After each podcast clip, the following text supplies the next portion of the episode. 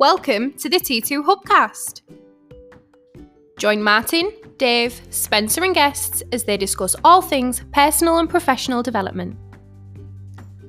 The T2 Hubcast, brought to you by the People Performance People.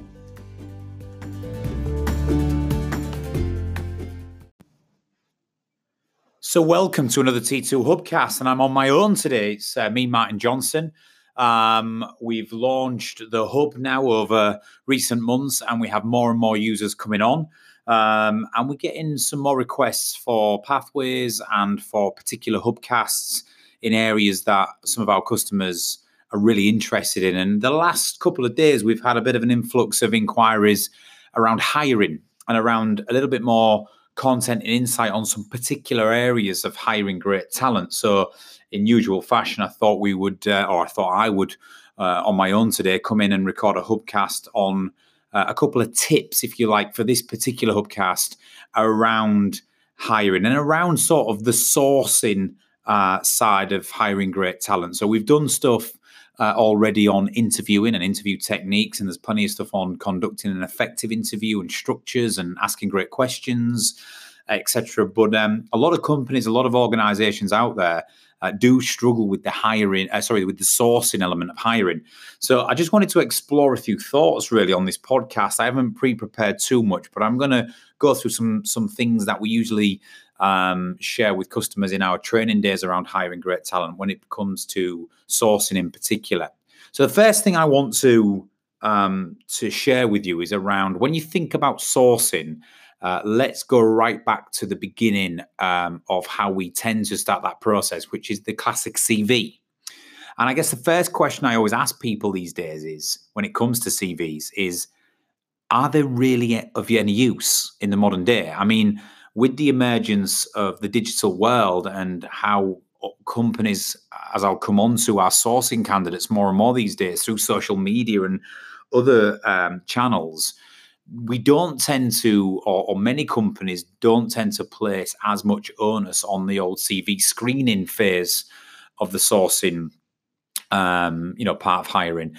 But I guess the question is: is are CVs really any of use? Well, my view on that is yes, of Yes, of course they are. I mean, it certainly at least helps us identify the the basic information about an individual, and I don't think that the value of that will ever truly go away. Um, yes, you could argue CVs. Um, you know, people can can uh, embellish the truth on on CVs. Um, you you know, does anybody really phone up for references, for example, on a CV anymore? Uh, some companies do and follow through on that. Certainly, a lot of recruitment organisations uh, insist on that, but um, you know it is still a bit of hit and miss by as a, as a way of sourcing and creating a shortlist for candidates. But here's you know here's four things that a CV will give you and should be able to be verified if if uh, if you went to the lens to to verify it. Number one, tenure and experience. Of course, a CV is a great indicator of how much tenure somebody has or experience in the industry with similar organizations or in similar roles. Their employment history, looking at their portfolio of, of organizations they've worked for, uh, will tell you a lot um, about this uh, about this individual. In particular, the length of time they've spent, you know, at these organisations. You know, you do get your classic job hoppers. We always say if people are moving within two years, every single job role, and that should uh, ring an alarm bell. Uh, the average tenure in 2019 of an employee in an organization, however, is around about 3.5 years. So it it shouldn't ring too many alarm bells if people hop around because it's becoming more and more uh, part of the modern day workplace. You know, it used to be seven and a, seven years. Everybody changed jobs every seven years, and that was only twenty years back. Since then, it's significantly dropped over the years, and the average tenure of an employee is 3.5 years because people tend to to either move on very quickly. We have more choice than ever. Um, and it's not it's just not jobs for life anymore. But uh, however, a CV will give you um, you know, uh, some of that detail. It'll also, or it should give you, if it's accurate, the qualifications the person has. And this is the big age old debate about CVs. They are stacked with skills, experience, and qualifications. And there is very little about the person and the character. um, usually a paragraph at the top. And we have a great saying here at T2 which says, we should really try to look to hire people or hire the right people and skill them rather than hire on skills and experience alone and pray they are the right people. Now, if you are recruiting for a, a heart surgeon in the NHS, that that statement clearly doesn't apply, right? You have to have the skills and the qualifications as well. But in most situations, when people are sourcing candidates, they can source the right people and they can skill them very, very easily. Certainly, if they've got a good onboarding process and, and a good training model. Um, but you will get the qualifications on the CV. So, what I'm saying here on CVs is yes, we still believe at T2 that uh, CVs play a part. They have a, a, role, you know, they have a use. Um, even if it's an indicative view of the tenure and experience of that person, the employment history, the types of organizations that they've worked for, um, their potential expertise and qualifications, it will at least allow you to see if the candidate has these things. So I think use CVs, use them to support the sourcing process, but they are not the be all and end all. And remember, people can pay people these days to to create them a CV that probably indicates far more experience or far more gravitas than maybe they have. So we've got to be careful with them, but we still believe they play a role in shortlisting when sourcing. Um, one of the things I wanted to, to share on this hubcast is around sourcing candidates is on job descriptions. Now, you will only attract the right kind of talent if you are cast iron clear on the description of the role you are looking to fill. And we see companies and people who are hiring fall foul of this time and time again. It is a very vague job description. Now, remember what I said earlier people have more choice than ever in the modern day workplace through different platforms and through the ability through the digital world and people being able to work remotely and technically work for any company on the planet anywhere. Um, they have more choice than ever. So we've got to be really clear in our whatever we do go out with our job advertisements, with our marketing, with our sourcing strategies. We have to be cast iron clear on the description of the role you are looking to fill.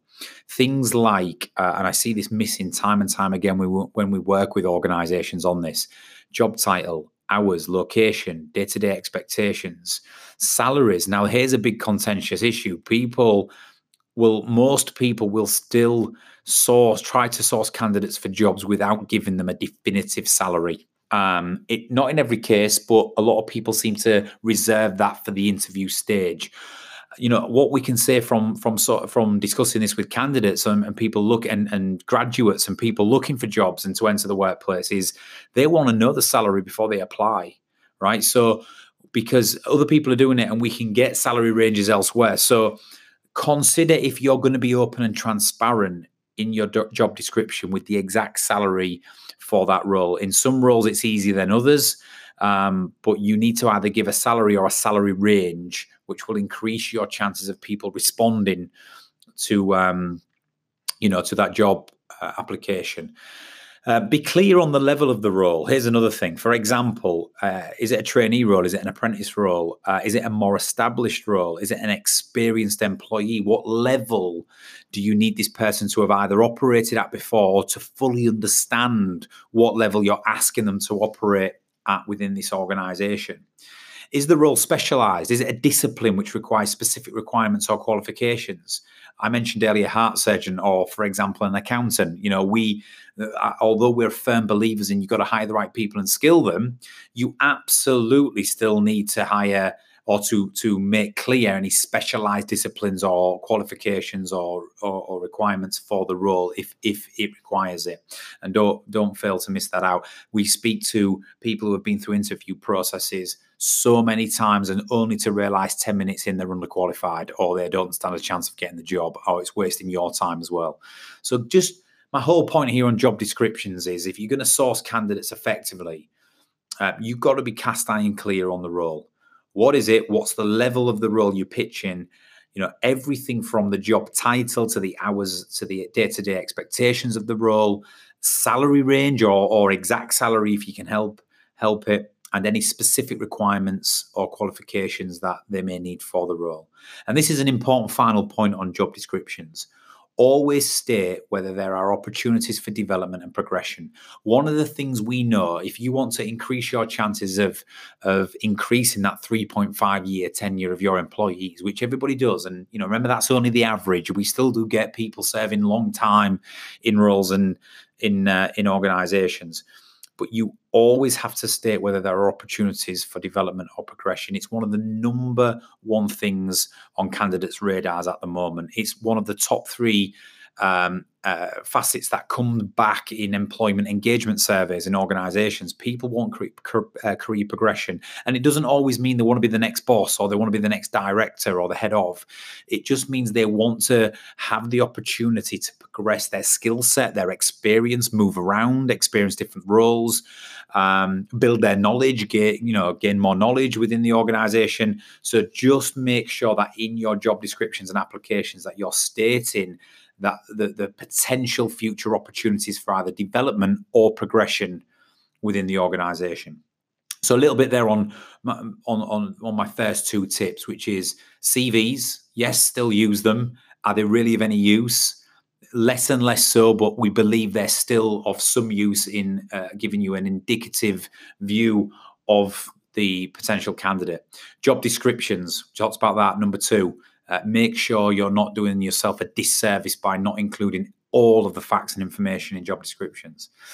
So, um, when it comes to sourcing candidates, the third thing I'm going to mention for this hubcast is social media. Now, social media has become a recruiting monster. It really has. And if you're listening to this and you're man- a manager in an organization or department or you're in HR and you are not actively using social media uh, for for targeted campaigns to source your candidates, you are missing out. Let me give you some stats here on on the big three. Um, LinkedIn. LinkedIn has 530 million users as of 2019. 530 million users. It is the top site for recruitment strategies. Most organizations and recruiters use this as their primary tool. So if you engage a recruiter, and I'm not saying there's anything wrong in engaging a recruiter, but nine times out of 10, they're deploying uh, social media campaigns to source your candidates for you, which you could, with a bit of time and effort and focus, do yourself, right? Uh, you could argue, I ain't got the time for that. We ain't got the budget for whatever it might be. Recruiters are specialized in the area. Well, believe me, you can do it because a lot of organizations are doing this. They have 530 million users and it is the top site for recruitment strategies. If you are not placing job advertisements uh, on LinkedIn, uh, and sponsoring them and pushing them out to demographics, you are missing a trick. So you need to look into that and you need to think about that.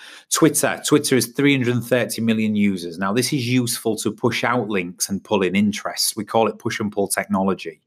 So you, the use of hashtags can work. Um, if you want to try and fish in the candidate pond of the millennial and Generation Z coming through, Twitter's not a bad place to do it.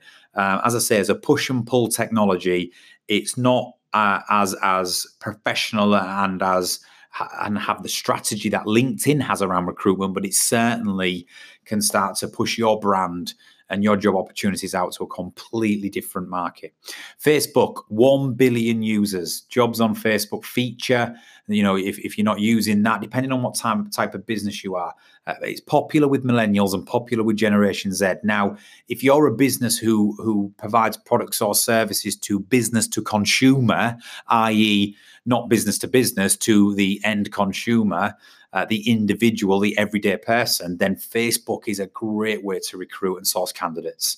Um, it's still a great way to to uh, recruit for business to business services, but you know it's just a little bit more uh, aligned to business to consumer. But they have one billion users, and there is a whole feature which is building and being improved on Facebook called Jobs on Facebook features. So you should check that out. But they're the big three. Now, the one I haven't mentioned there which uh, I fundamentally believe in. And if there's one thing you take from this hubcast, let it be this YouTube.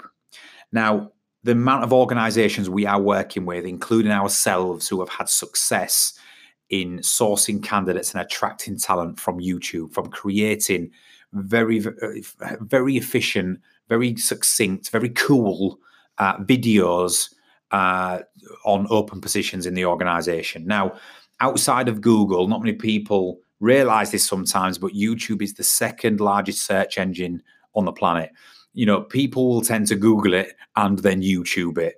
And not a lot of people think of YouTube as as, as a traditional channel to to uh, source candidates or to go out there with recruitment strategies. But believe me, you're missing a trick because by producing, and you don't get me wrong, you have to have somebody who can um, bring the organization, the brand, and the role alive in the mind of the candidates. You have to have somebody good in front of camera. But if you have a professionally recorded or series of recruitment videos, almost saying, "Who are we?" Why should you join our journey? Right? What do we stand for? What roles are we looking to fill? And what would be the opportunities for any successful candidates once they've landed? And if you can have someone who is engaging, inspiring, passionate, delivering that message, and you upload it to YouTube, you're going to start to enter a whole new market for sourcing candidates. And not only that, but once it's embedded in YouTube, you can then drop that link into your LinkedIn, into your Twitter feeds, into your Facebook posts.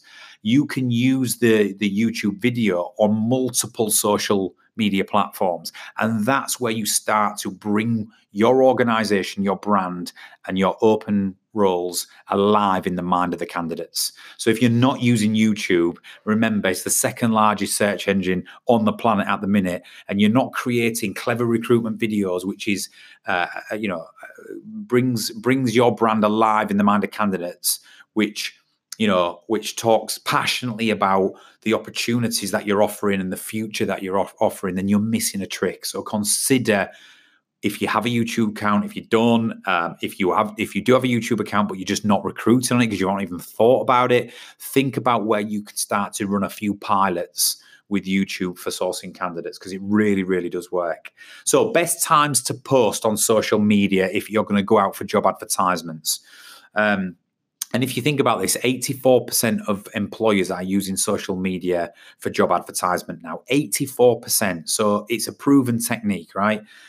The best times to go out on LinkedIn if you're going to post a job in the UK, so let's start just in the UK for now, uh, is between 8 and 9 a.m. in the morning. So people generally, their pattern of behavior is come in, grab my morning coffee, log on my LinkedIn, check my updates.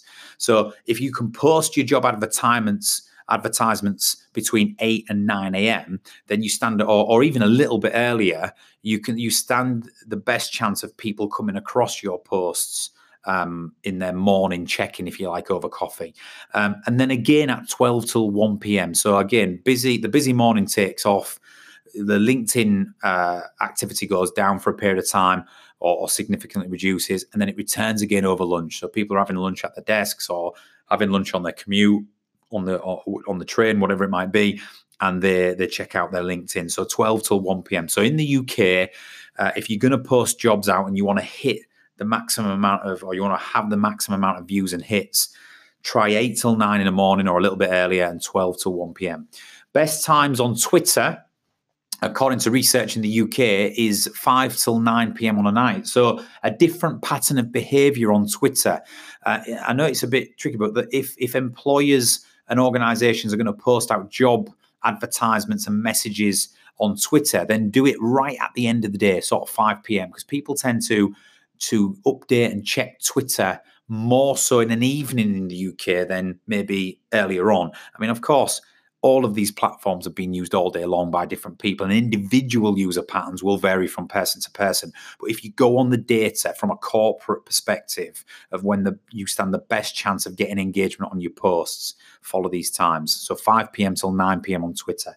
And on Facebook, the best time to post, well, it's pretty much all day long on Facebook. You, you could look at the trends, and none of them are bad. 10 a.m. till 3 p.m., um, uh, any time between that, that uh, sort of time frame on Facebook, but Facebook is quite consistent. It's quite constant, in fact, and therefore there's no real best time on that. Um, and that's just a few tips on social media. But just remember, just remember one thing that I've said there, and I'm going to make one last point on this podcast. Um, on social media, if you are not using LinkedIn as your core site, social media platform for recruitment strategies, you are missing out. You should be targeting demographics, target, targeting audiences you should be, um, you know, sponsoring your posts. Uh, because again, most recruiters out there who are earning a living doing this will use LinkedIn as a major source of uh, of sourcing candidates. So so so think about doing that, and it's something you can drive in the organization. YouTube. Don't forget what I said about YouTube. It is the second largest or most popular search engine outside of Google. You know, create fantastic, engaging videos. Have somebody charismatic, somebody who can present with power and presence in front of the camera. Sell your organization. Why us? Who are we? Who are our clients? What do we do? Why, why is that important? And what roles do we are we looking to fill? And what opportunities does that present for the successful candidate moving forward? Use use YouTube, short three to five minute videos with some animation, music, whatever it might be, so you can bring your brand, your organization, your role alive in the mind of the candidate.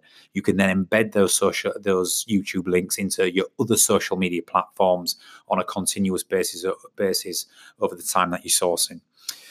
So, uh, my last point for this podcast, we've we've covered CVs, we've covered job descriptions, and how important it is to be really, really transparent and, and detailed. And now we've just covered the use of social media. What I want to finish on, therefore, is recruiters, external partners. So if everything I've just said uh, gives you an opportunity to source your own candidates, why would you still use recruiters? Well, for any of our recruiters client clients listening, uh, you'll be glad to know that we still endorse this massively because when all said and done, it does take time, it takes patience, it takes activity, as you rightly know, to to source the right candidates. Um, but using recruiters, I always say this, it's a tongue in cheek joke. Using recruiters is like getting your best friend to go on a series of dates with your future partner, right? You go and make, you go and see if, if, you know, you whittle it down to the, to the final three and then I'll go on the dates, right? We've got, and I know that's a tongue in, tongue in cheek sort of comment there, but it can work. It can work for organizations when they're recruiting en masse, when they have temporary workers, when they have agency workers, when they have a, a, a, huge churn of staff. Of course, it's impossible for a small group of people in an organization to backfill at the rate that you need to backfill. So that's where external partners can really, really help. Um, but here, so what I'm saying is it's got to be situationally relevant for you and right for you. But let me give you a couple of considerations if you're going to engage external partners. And if you're an external partner or recruiter, listen to this. You know, some of the considerations you need to to understand in terms of what organizations want when they engage a partner. Number one, make sure you read the terms and conditions you there's so many arguments and disagreements that that clients and recruiters fall out, out on because of the small print or because they didn't fully understand the terms and conditions of the partner's agreement. So make sure you do that. Try and negotiate a fixed fee rather than a percentage. Now, if you're a recruiter listening to this, you have a golden opportunity to stop with the mass percentages and uh, and start agreeing with clients a fixed fee for certain roles because once we have the fixed fee, we can work to a budget and we're more likely to stay around and partner you going forward. Um, the higher the salary, the higher the percentage, it starts to become untenable for for many organisations, which is why they start giving up on their the recruitment partnership. So I, am a firm believer in it. As long as that fixed fee is both mutually beneficial for the recruiter and for the uh, the organisation, I think everybody's a winner. Uh, ensure you have a rebate option within the first three to six months. Now, many great recruitment companies will have this. They will absolutely understand the importance that if if we pay a fee to you, this person lands and leaves after three months. If I've got no rebate option, I'm just pouring money down the drain and I've got to start my process again. Most solid, great recruiters will offer you on a sliding scale um, for the first six months. Some some for only the first three months, but I would push for six. I think it's reasonable because it can take six months for a candidate to find their feet, and it can um, usual probation periods in any employment law contract or any employment contract would be a six month period. So I would try and have a sliding rebate agreed with your recruiter. Um, up to six months, which means I'll get a percentage back if this person leaves. Um, be involved in the interview and shortlisting process. Don't just leave it to the recruiters. They might know your organization well, but quite often the most successful partnerships are where the hiring managers do get involved in the shortlisting process as well. Feedback early if the candidates you are seeing are not of the right caliber. Don't get frustrated in silence and then just cut the partnership. Feedback if we're not uh, seeing the right caliber of candidates and make sure that's addressed as early on in the process as we can. One of the biggest uh, factors of disengagement between recruiters and hiring companies is when they continuously send candidates that they believe are below par or not right for the role. So make sure that that open dialogue and that feedback happens. And make sure you rigorously investigate how they source their candidates. Like I say, there is some fantastic recruitment organizations out there who do a thorough job and they have differentiation. And there are those who will take your money and post on LinkedIn and Indeed and all of these other uh, job sites, and whoever comes through, they will feed them through, right? It's just the way of the world. So make sure you investigate your partner and ask the questions of how they source candidates what's diff- different how how are they going to source candidates that you physically cannot get to or you can't get to off your own accord and why is that of value and if you do that and you get the you get good solid answers back then you know you're you're partnering with a great recruiter so that's all I've got for you for this Hubcast. Um, it's 25 minutes. I hope uh, it's been of value. Uh, this uh, Hubcast has been around sourcing candidates, you know, so know three top tips for sourcing candidates really or four top tips sorry for sourcing candidates. Cvs are there any of use? Well yes they are. Still use them but use them as an indicative screening process only. Uh, job descriptions there's an opportunity to get better at this. Make sure you are crystal clear you know on on your job description and be as transparent as you can including salary and all of the other great stuff. Social media tip three if you are not using linkedin as your primary uh, social media platform, you're missing a trick. And do not miss the opportunity to start getting smart with YouTube and embedding those YouTube videos into your social media platforms, posting at the right times to get maximum engagement so you can bring your organization, your brand, and the role alive in the mind of the candidates. And finally, external partners. There's nothing wrong in still engaging ex- external partners to help source your candidates, but just think of some of the tips I've said. It's got to be mutually beneficial. You've got to get a good one, right? You've got to make sure the terms and conditions are understood. You've got to try and negotiate a fixed fee so it's beneficial for everybody and clearly defined always, always ensure you have a rebate option for at least three months, but I would prefer six months whilst the probation period of the candidate is being undertaken. Be involved in the interview and shortlisting process, partner them. Don't just say, send me them and then complain when they're not right.